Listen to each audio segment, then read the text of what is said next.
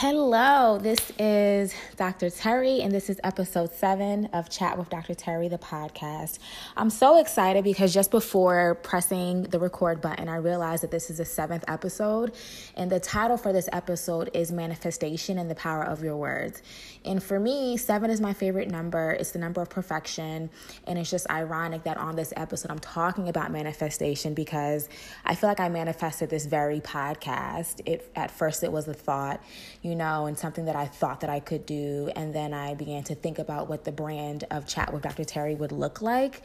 And then I just went forward and did it. So this is almost like a full circle moment. Um, so I just first want to thank everyone who's been listening week to week for their patience. I received some messages asking about last week's episode um, I did not record an episode last week, even though, you know, my intention is to record every single week. But I will be uploading a bonus episode in addition to this one that you're hearing right now. It just really feels good to be seen um, because it just makes my efforts to continue to open up these discussions so much more significant. So thank all of you who see me um, and appreciate what I'm doing. So, I know I say this every single week, but this is probably my most favorite episode by far.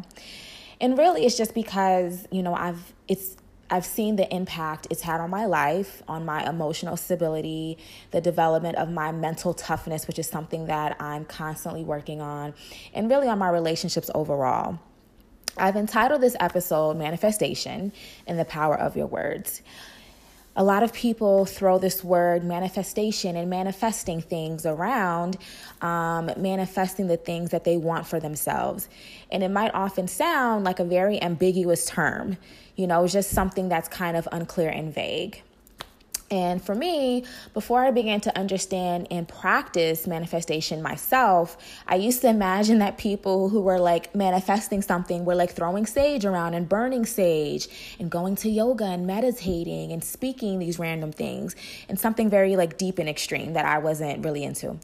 Um, but with time, I, would really say within the past year, I've really taken manifestation and specifically the power of the spoken word so much seriously, like so seriously. Um, so, like, what does that really mean? What is the significance of the power of the spoken word? When you look back, back in the Bible days, there was a passage created that says, You are snared by the words of your mouth, or you're snared by the words of your tongue.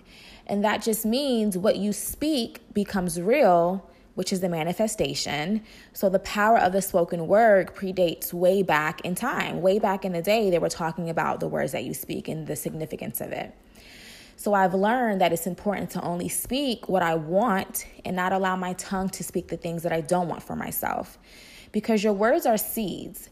So whatever you speak will absolutely grow and then become your reality.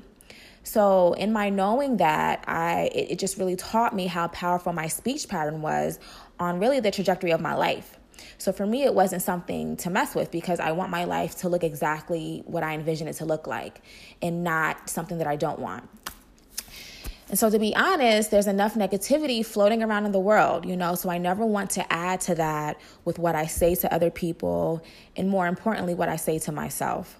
So, my speech pattern has to be so convicted and so powerful that only positivity dares to come my way. Um, and it's become that serious to me. So, really, in thinking about how your spoken words link to manifesting what you want, it's so important to speak what you want as if you already have it, not as if you don't have it yet. And here's really why. When you put something on a pedestal that seems further away, and though your desire to have it might increase because we as humans often want what we feel we can't or don't have, putting it on a pedestal or having it seem so far away from our grasp is just a constant reminder that we don't have it yet.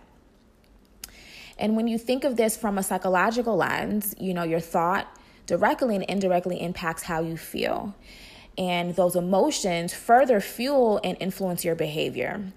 So when you're speaking about things that you want as if you don't have it yet, you're just constantly reminding yourself that you're lacking. And really, this can in turn create anxiety, um, jealousy towards others that might have what you want, and further that negative energy that won't help you attain what you want any quicker.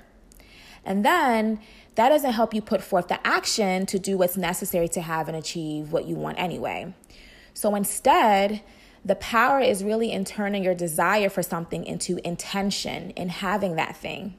And with that intention, you'll consistently and persistently do things that are necessary to work towards having what you want.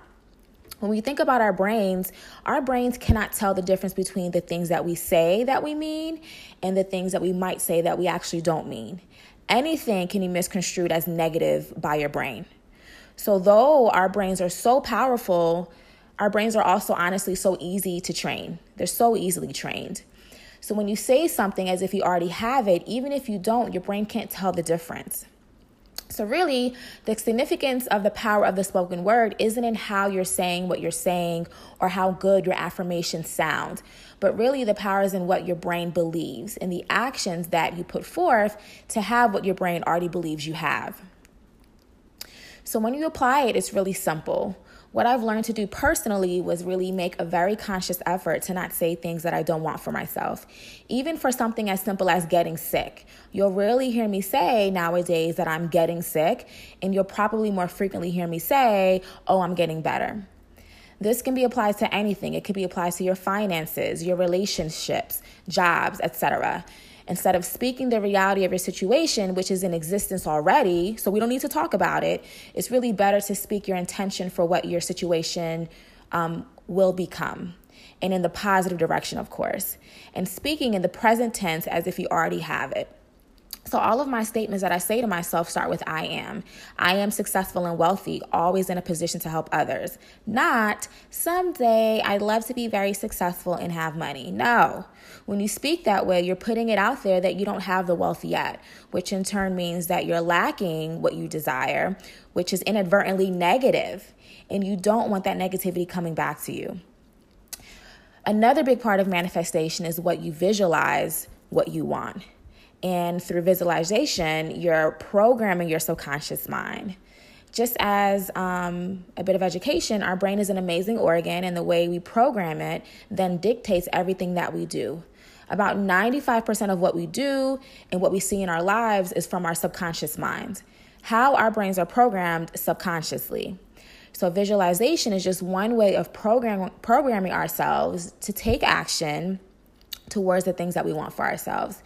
And a simple way of incorporating visualization could be by putting together a vision board, which is just placing all of your personal, spiritual, financial, material goals on a board and seeing the images every day.